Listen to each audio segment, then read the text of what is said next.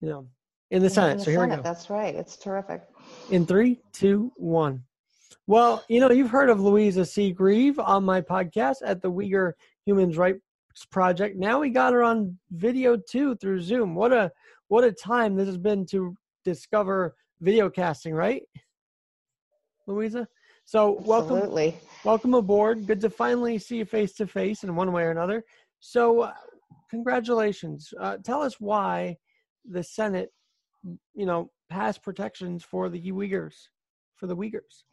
Absolutely. Well, I have to give credit to both uh, to the to the entire U.S. Congress, the Senate, uh, and the House for listening and recognizing that despite the fact that China was trying to completely cover up its really harsh policies, not only against the Tibetans but against the Uyghurs, the Senate staff, the House staff, and the members themselves were listening, and they realized that something really big was happening, violation of a norm that hasn't been breached in a long time. There, you know, I can quote uh, Congressman Chris Smith uh, right there in New, in New Jersey saying, Yep.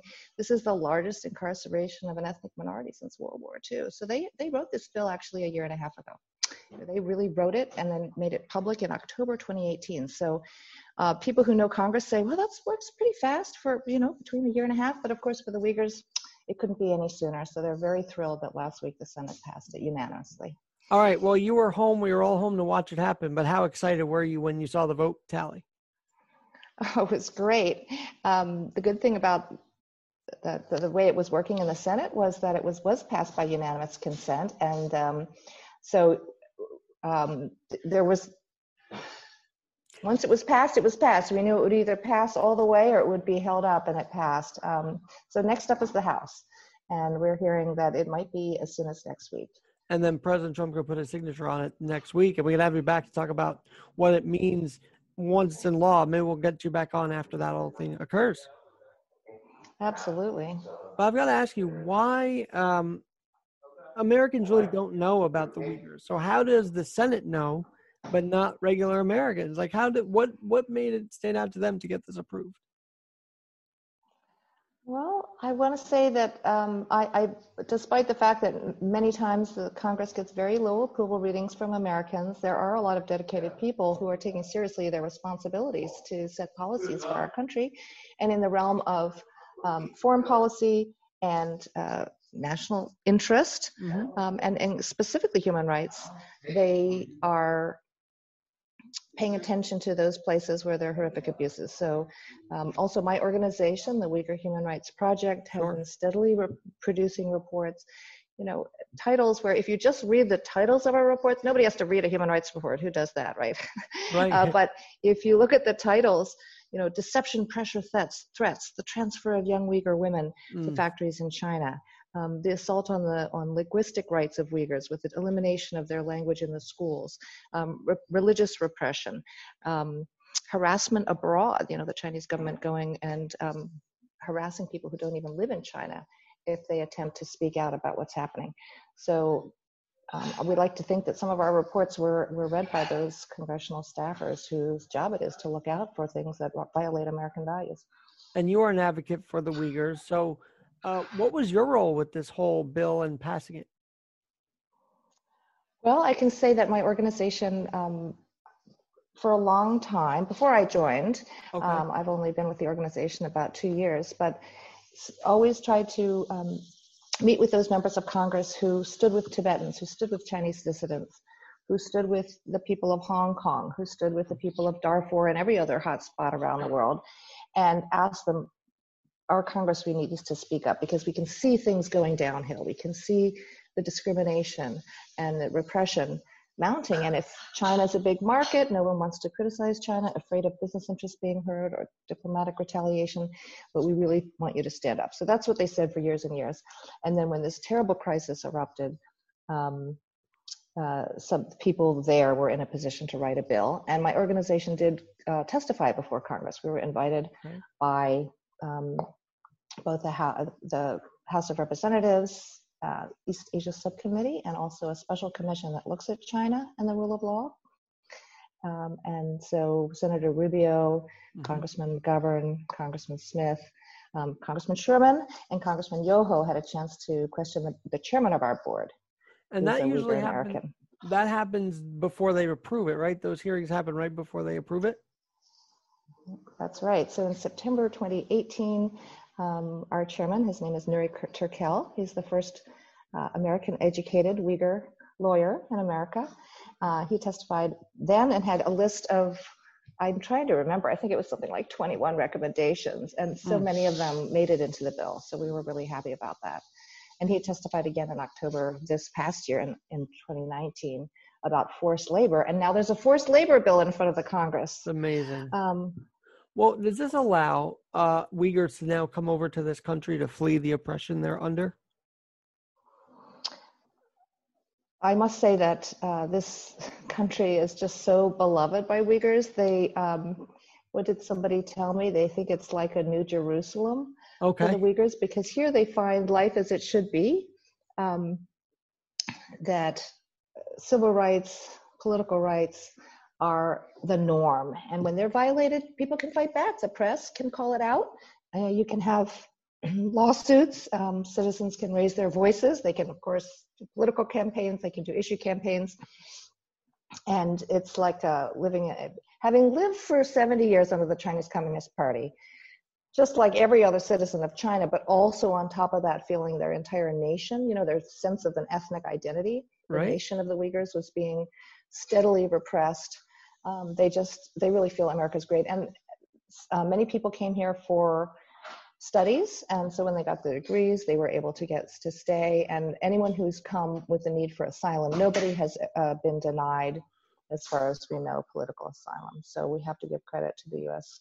Um, to ICE and the U.S. government for recognizing they can't be sent back. They would face terrible human rights abuses if they were faced. That is really encouraging to hear that they are protected here, which is great. Now, prior to this, how many Uyghurs were in America right now? Great question. People always ask, how many Uyghurs are there? And the answer always used to be, we don't know. But um, in 2015, the US Census Bureau, one of the periodic in depth studies, um, asked a question what language is speaking on your home? And so at that time, it was between 8,000 to 10,000 households spoke Uyghur at the home. So wow. that's a pretty good guess. And that's, that's almost unheard of. You know, we're not hearing about that at all, but thanks for giving that some light here. Yeah, and that doesn't even include kids under five. So um, there are a lot of there are families, and um, I mean, I have to say the Uyghurs have the handicap of having a, a, name that's hard to pronounce or how to spell. Like, what is how do you spell it? It starts with a U. Um, right.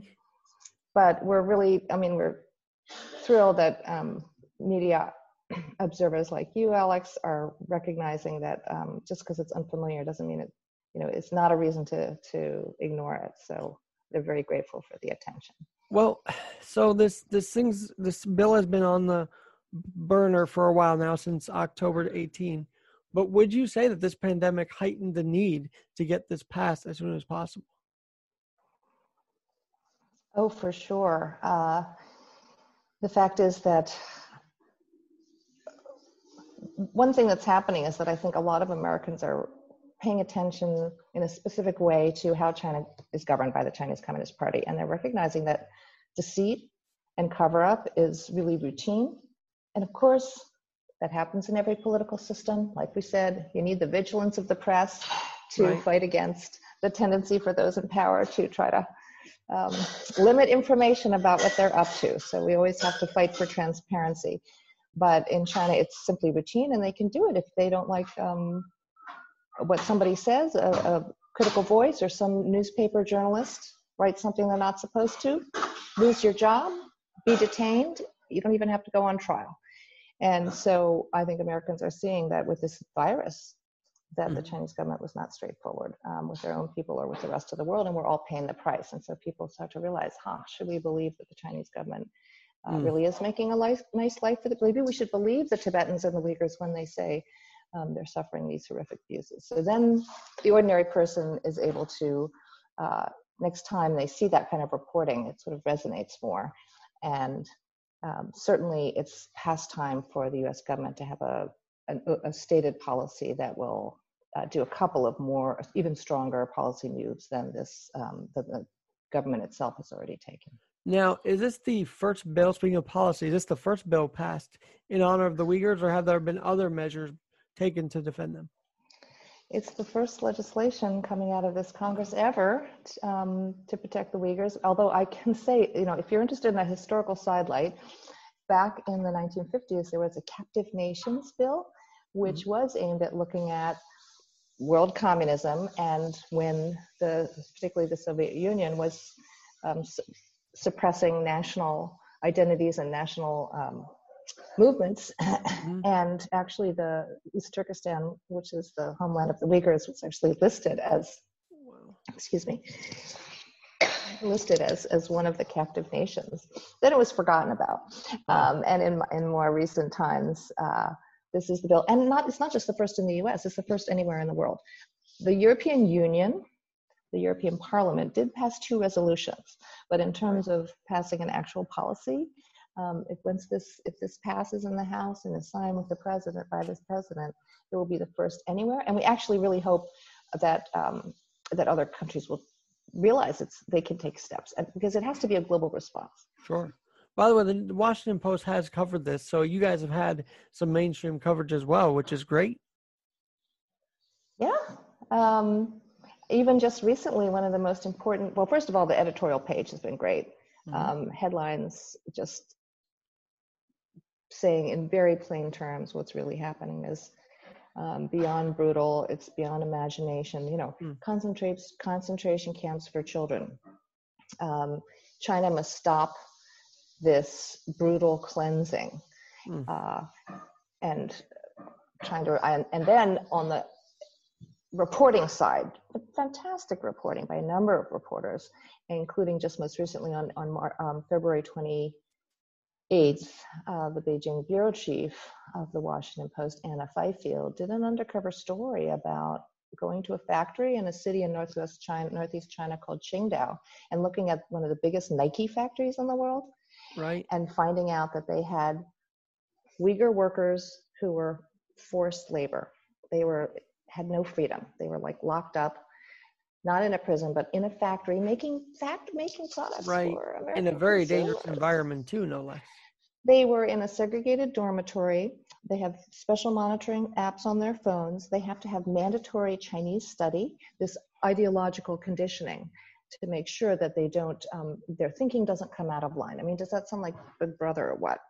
Uh, and then they had a special minder um, I, I, don't think she could find out whether they were actually from the police or they were hired by the factory they had to be watched over um, they weren't allowed to go home they did get to go out and shop um, about once a week she found out but this is tremendous tremendous um, slam on the reputation of Nike, which is supposed to have clean supply chains and follow sustainability practices. Mm-hmm. So Washington Post absolutely has been not only covering what's happening to the Uyghurs, but connecting it to our consumers. Well, and it's so important because uh, we talked about this before. The NBA, the first week of this whole controversy with the Rockets, were like, "Oh, don't criticize, don't criticize them. League, whose side are you on? You know, it's like you got to be on our side, right? On the American side." Are you self-censoring because of why you want to sell your, you know, your broadcasting rights in China? Um, you don't have to criticize every country in the world for everything. The question is when it's um, real brutality. This yeah. is not a matter of, you know, I think you can talk about degrees, and I, am you know, in the human rights world, we'd like to talk about all rights are indivisible. Of course, that's true. I don't want to minimize anybody else's suffering. But when you have things like war crimes, when you have gas attacks, when you have genocidal scale persecution, um, it really becomes more of a question of how you can avoid, how you can say, I need to remain silent to maintain my market access. Mm. And it's just, it's heartbreaking to think of that way. But now that we're into technology and broadcasting and Big Brother, has the Uyghur have the Uyghurs faced any issues through WhatsApp? Have they been a group that's been targeted through WhatsApp for trying to break free and set themselves free from China? That's a great question. Um, definitely, Uyghurs uh, have to assume, they all assume that their devices are monitored. Mm. And I think a lot of people could learn from the Uyghurs. You know, you have to have a sort of self discipline that if you really have something that you don't want other people to know about, don't do it on a device. You have to meet somebody face to face, keep your phone away. It's very hard to do that in real life. Mm. And now in our um, quarantine, uh, it truly has become impossible. But certainly, hackers have attacked Uyghur chat um, chats through and uh, attacks on Facebook. So Facebook and uh, websites taken down because through DDoS attacks, um, and then spyware and malware. Uh, all that, that whole gamut, they've definitely experienced um, in the past. Has there been an investigation in that? Is it possible that's uh, the government's doing, or is that kind of assumed, or is there actual data and facts to back that assumption up? There is. So, for those who are interested in looking up um, Citizen Lab in Canada and uh, another uh, organization I'm forgetting um, have published a detailed report where they were able to trace back who was conducting these reports. So it's a state directed attack and it is aimed at uh, silencing people, intimidating them, inhibiting them from being in touch with other people, um, both to you know try to silence them right to so that you cannot speak out publicly um, and therefore um, help mm. China avoid criticism, the government avoid criticism for what it's doing, but it also um, it's just in the DNA of a dictatorship to hmm. uh, where all the bureaucracies, their job is don't allow criticism. If I allow criticism, then I'm not doing my job and I can't get promoted. And so it creates a vicious cycle of repression. And there's just no concern about the um, the harm to individuals who are at the other end of that. Louisa, I mean, so we're we my organization actually issued a report last August. Yeah. No, go for it. Tell it. So, what was the report? So we wrote a report. This is what it was called: Repression Without Borders. Everybody knows Doctors Without Borders, which is great, and there are other humanitarian groups, um, Journalists Without Borders. In this case, the government of China does not recognize the sovereignty of the United States, right? And has sure. continues to have police whose job it is is to send threatening notes by uh, phone chat. So this WeChat Chinese chat system to Uyghurs um, to warn them um, you should watch out. You should take care for your family that they if you if you want them to be taken care of, if you want them to avoid bad things. So we wrote the whole report and we our organization, we actually tried to brief law enforcement, we went to federal law enforcement, and we said, this is happening. It's a violation of their rights under federal and state law. You cannot threaten people over phones. Mm. And what we learned was that law enforcement can definitely track, and the, the, and the FBI has a mandate to track civil rights violations and hate crimes. But the FBI can only do so much. It has to prosecute. Its only way of enforcing those is to prosecute the violators and therefore have a deterrent effect. But if the what happens when the perpetrators are sitting in China? Well, yeah, and I was just going to say I've had Jeff Mordock on. He's a DOJ reporter at the Washington Times. Unfortunately, State Department even isn't even really, you know, prosecuting hate crimes done to Asian Americans here, which is not a good sign. Yes, it's very hard to do that. I mean, there's always a danger in talking about hate crimes um, in this casual way because we don't want to be um, creating thought crimes. Like if you assault somebody and it's because of racial animus, have you done them more harm than assaulting them just randomly? But it is true that if there's a pattern of discrimination where there's a emboldening of criminals to hurt other people because of the victim's race, for sure, let's track that and try to um, ensure that we counter that with a with enforcement and deterrence that that is not acceptable in our society and right. um, but the good thing is that this bill has solved mm-hmm. one of our problems actually, because there's a report, a little notice report in the bill, which would require the FBI to track and collect data about threats received by Uyghurs from Chinese state agents and give a report to the Congress. If that weren't asked for, the FBI can track, but it's all confidential, as it should be. Um, they can't just on their own say we have a report look at these 6000 uh, you know threats received somebody do something about it it's all kept quiet so now that the congress will get this report in 180 days, that opens the door for the Congress to start asking questions, hold hearings, or um, communicate with the executive branch and say, look, we're getting this information. We need to come together and, uh, you know, we want to see a policy response to deter the Chinese government from continuing to violate our sovereignty in this country and violating their free speech rights. And of course, now they want to be recognized for the two billion dollars they've spent to fix the pandemic. It's such a, it's so baloney, yeah. and yet. What are your guests saying about that? I mean, does anybody? I mean, are there some people who are saying, well, at least they're trying to help, even though you know they themselves, the Chinese people themselves, suffered from this disease first? I mean, I haven't really talked to anybody about this yet, but it, when I saw that headline, it's like people are going to eat right out of their hand because they don't want to lose their connections. There are a bunch of people in politics that don't want to lose their connection with China. It's really disgusting. Yeah, but I will say it's it's also true. I mean, I signed a, a public statement um, that was issued three weeks ago, actually in USA Today, which was from 200 foreign policy experts and analysts that said actually we are concerned that um, anger over what came from China, this terrible disease which has devastated so many people's lives and health, and it's continuing to devastate our lives and our economy, our jobs, everybody's education, all the kids who can't graduate, um, so many people who are in depression and having terrible family problems globally. Yeah. Um, it really is a, a, horrific situation. And so if that anger it turns into uh, anger at Chinese people, and so these very violent attacks, um, a child happening. attacked in a mall. I mean, this that is terrible. So this statement condemned that and said that we really need to separate um, a strategic uh, pushback against what the Chinese government is getting away with. Mm. Louisa, um, this, this is so and, and separate that from what um, Asian people in our own society, it's Chinese Americans, Asian Americans, um, everybody should, they, they're, they're not the government. No, they're not. And I, I, I agree there has to be that distinction made or we're going to lose another part of this country in a way, right? We're going to lose another part of the country.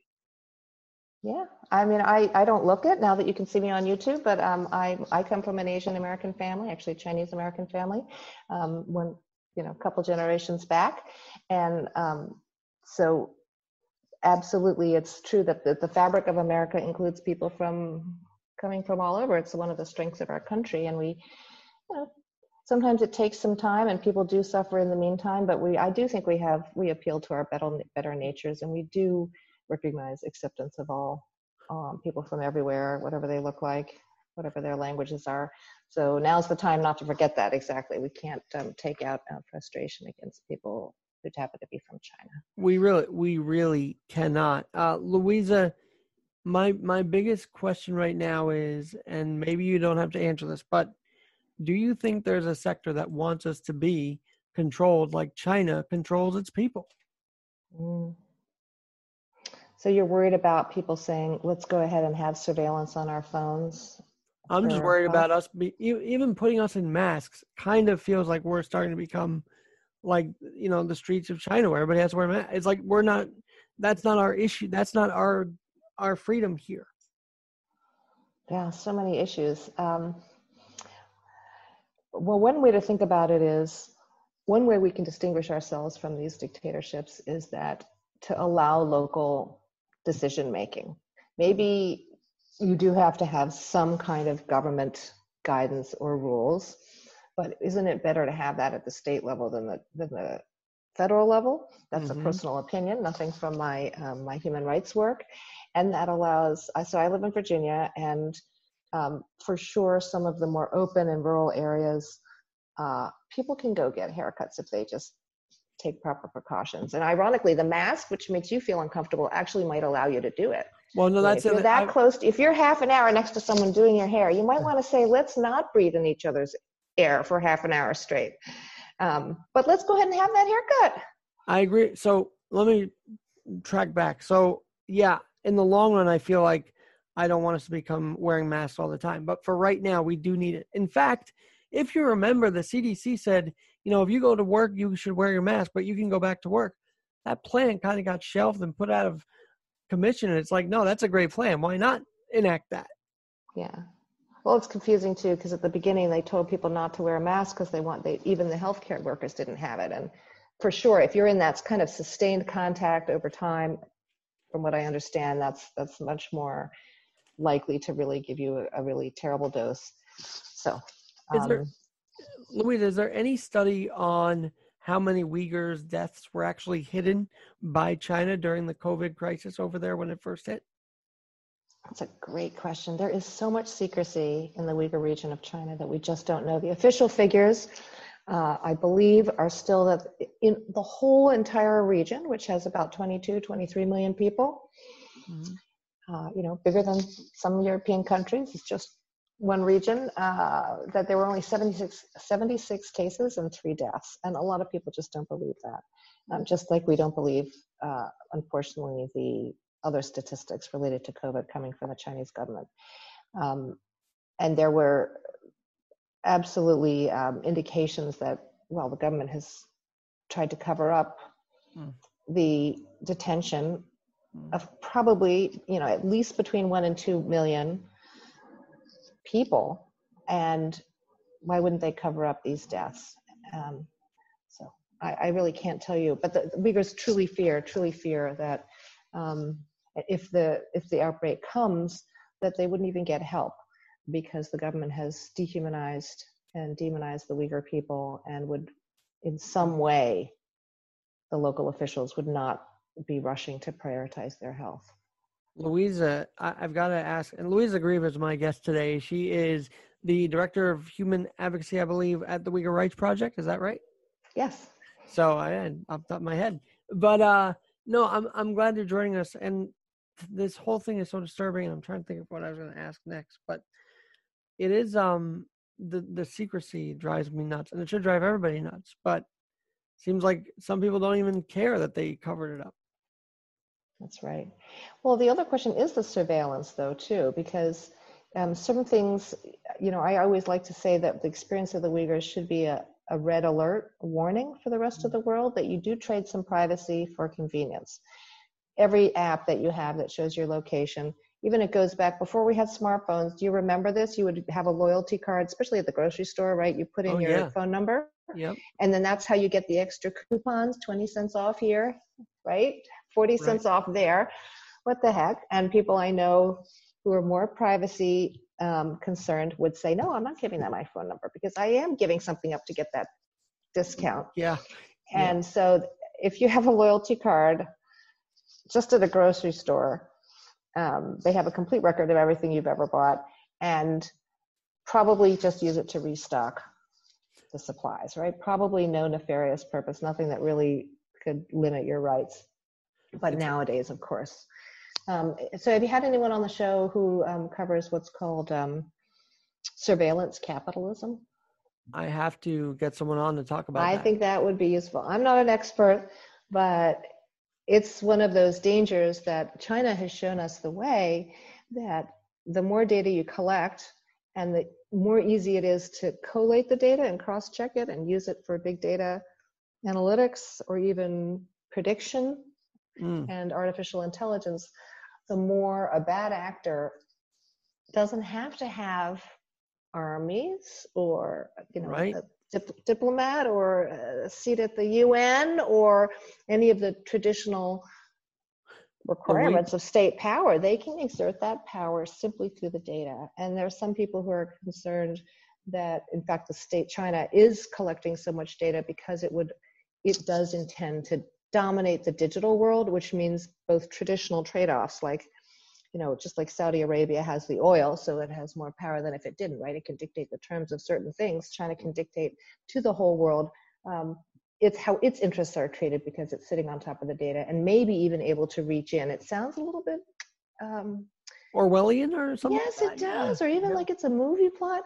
Could they reach in and you know basically blackmail people by saying, "Here's the data I have on you," and do that on a large scale? They do that in the spy to spy world, right? International espionage, obviously people are entrapped because they have secrets, so they're, they're pressured to spy. But what if you did that on a large scale? What if you had our members of Congress? Um, and that is why mobile voting is very risky to me. It's a reason why I'm not mm. happy with that. And uh, there's also this feeling with Orwellian style. We are sort of seeing the snowball in Napoleon animal farm take place in America right now because who's controlling who? Leadership is controlling what we do, and we're some are starving. I mean, it's not cool. It's not great. It's not something we should be easily signed up for. And what you're saying here with the data surveillance, surveillance capitalism, it's why they're protesting at these different state capitals, right? So it's, it's good to raise those questions. And, and part of the problem is, though, with us, because can we say as a consumer, I want a phone that doesn't track me? Mm. Um, that's why it's so insidious. It's very hard to give up those conveniences, right? You they, can't even buy a map. I mean, we, my family was a holdout because partly because I've I've been working on human rights in China so long, and also specifically on the Uyghur crisis. I see how dangerous it is. Um, I held out. I didn't have a phone for the longest time, uh, so I didn't have a GPS. I never bought a GPS. Okay. Well, so if I went somewhere unfamiliar, I had to either look it up on my computer first because I did use the computer maps, or in the car I would have a paper map. When was the last time you saw a paper map? I mean, you probably don't drive, but hmm. I really don't yet. But it is true, and and I also have my grief when New York City drivers were only required to have GPS. They didn't have to know a map of New York. You're a cab driver. How how do you not have a map? How do you not know what? Why rely on the GPS? That really got me frustrated. Now, you know, last time we talked, and I hope there's been progress on this. You talked about a GoFundMe that you guys were doing a petition. How did that go? Oh, that's really great. I'm trying to remember which one it was. Um, I can definitely recommend. Maybe I said it was uh, called Avaaz, A V A A Z. Yes, that's that's yes. the one. Yep. Okay, so they're still trying to get to a million. Okay, so all of your Alex, all of your friends, please go to avaaz.org, A V A A Z. Um, it's it's definitely over 900,000. And I know some student groups. There's um, a group of students called Students for Xinjiang who've been organizing even off campus. They've taken advantage of the technology and put on a, a virtual um, oh, panel last Friday. That's great. Which really was good. And then they asked people to sign these petitions and they're trying to push Avaaz. And I actually had a, a Muslim student group, um, just a bunch of volunteers who said, look, as with Muslim Americans, we want to be active in civic affairs, and one of the issues we want to work on is this Uyghur crisis in China. What can we do? And so they're going to also burst, um, boost that same petition. Um, so I should have written down the number at the last time we talked so I could report the progress since then, but I haven't done that. Uh, we do I'll have a GoFundMe for on humanitarian things. Um, I'll just mention it because it's really quite heart heartwarming that 45 different Uyghur groups from everywhere from Turkey to Kazakhstan to Germany, Finland, Norway, mm-hmm. Australia, everywhere where the diaspora has gone, they all came together to recognize that um, a lot of Uyghurs who are stuck without proper papers, undocumented, because the Chinese government won't um, give them their proper papers, won't renew their passports. Mm. So they're stuck in limbo in Turkey with the economy, the COVID economy, meaning that even the, some of the casual work that they were, some of them were doing is drying up and there's so much need. And so they did it do a good GoFundMe and it was, it was tremendous. It raised over a hundred thousand dollars, which is really heartwarming. So. Congratulations to them on that. Now, Louisa, for those who may not know your you know backstory or may even follow the project but only know you by name and through the title. Who is Louisa Greve? How did you get involved with this? Um, i well i actually mentioned my my family. My grandmother um, was born in a little village in southern china. And so because of that i had a tremendous interest in chinese people culture history and then when I started studying it, I, I really had a, a, a wake up moment. I actually, mm. I literally have a journal when I was 21 years old. I was writing in my journal and I said, I really feel the rose colored glasses have come off. And I realized that uh, the current government of China, the Chinese Communist Party, is not doing its best or deserves sympathy because the third world was so oppressed by, you know, the rich countries or something even if China was a victim of other imperialist powers or other countries in past centuries, it doesn't excuse brutal, vicious dictatorship hmm. um, that it was. And so from then on, I paid a lot of attention to human rights. Well, I'm glad you have. Really out of idealism. And I'm sure that you get excited every time you see, even Flushing. I saw a Uyghur rights rally in Flushing, Queens, and so there is a, a momentum here in the. No in the kidding. yeah, I've got to send you that link. So I'd love to see that. Yeah, Flushing is a big center of immigration from China to the United States, and I think of it as a Chinese place. Great that people there were paying attention to the Uyghur crisis. Well, Louisa, thank you so much. And one last question. With this whole thing, did we actually take China's lead on this? Did we really just take their lead and say nothing's really going to happen? About how to deal with COVID, Yeah, yep. I do. Oh, it's a big, complicated story. It's nothing that I have expertise on, but I will say that um, it's a it's a natural feeling. I don't think it'll happen the, the next time we have a pandemic, but it did look like for those of us watching what was happening to the poor people of Wuhan, boy, this is really terrible. What a terrible disease. And then the disease caused these lockdowns and a Mhm. lot of suffering, a lot of um, careless uh, act- policies that were basically very, very cruel and forcing people to stay indoors. And at the same time, we knew that the authorities who should have shut down travel and should have told people don't gather, they had a huge New Year, Chinese New Year's celebration with tens of thousands of people that absolutely sh- never should have happened. Um, so what you can learn from that is one, you have to take it seriously. Disease does know no borders, and secondly, uh, try to do a better job. Um, and unfortunately, we're still in the middle of working that out. And uh, we were we were talking that New Year's weekend and said, well, "How is this happening? Why are they still allowing travel?" It was kind of insane. And of course, you know, we're also seeing the WHO be more at fault than the last time we talked. So that's another issue there too. Absolutely. So if anyone wants to pay attention, right, you know, you've got the UN headquarters there in New York. I lived a Uh, block away from it for for about ten years of my life. The first ten. Yeah. so, yeah. Oh, yeah. Yep. And that play and that is a, a battleground for influence. And the very blunt way of stating it is it's a battle of um, liberal democratic ideas um, with um, ideologies of state that put the state first over the individual. Um, that uh, rights are what governments make them, rather than inhering in every every human being have equal human dignity. And then from there, you build, uh, try to build governance systems that minimize the assaults Mm. on human dignity and individual rights and for them you know do their best without ever being perfect but the other way around the, the russias and the chinas the states parties that are in the un are actually trying to turn a lot of those un institutions around to protecting states over protecting individuals and right now there's a good balance of um, protecting sovereignties to try to prevent wars um, just once there's a border please don't mess with it and certainly not by force that's the peace side and then the human rights side and freedom side has to do with protecting individuals and not states. And so China is a bad actor. So for sure, that'd be a great topic for another uh, another show of yours, Alex. Louisa, one last thing. Where can people find you, the the Human Uyghur Human Rights Project, and read the bill that was just passed? Great questions. So our website is uhrp.org, uhrp.org. Uh, for uh, we're even we're certainly on Facebook, uh, the Uyghur Human Rights Project. The bill itself, well, as with most bills, it's really hard to read the actual language. Of course, for all the politically active people watching, you do go to congress.gov and you um, just type in S 3744 and you'll find the bill that just passed the Senate. Uh, but to get a shorter version, you can go to our website. We have a press release that says UHRP thanks the Senate for passing the bill. And actually, down at the very bottom of that press release, there's a link to a short five point summary that we created about the bill. And it's important we talk about it now. eh, That that way, if you want this to happen, call your congressman. Right? Just say, "Hey, vote again for this."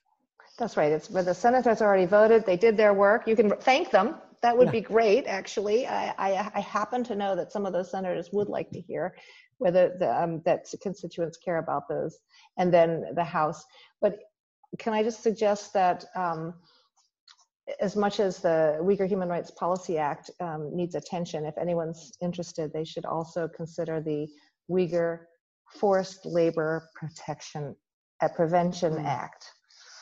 Yes. whether anyone can remember that. So think about forced labor. If you're calling your member of Congress, say, forced labor, really horrifying. I don't want my Nikes made by people kept under lock and key by the Chinese government. So stop the forced labor in the Chinese factories. Louise, you it. guys are part of a, a, revolution there. So I'm glad that you're joining every time you can. So thanks so much. Thanks for your time, Alex. Great questions. And I'm Alex Garrett. We'll talk to you tomorrow.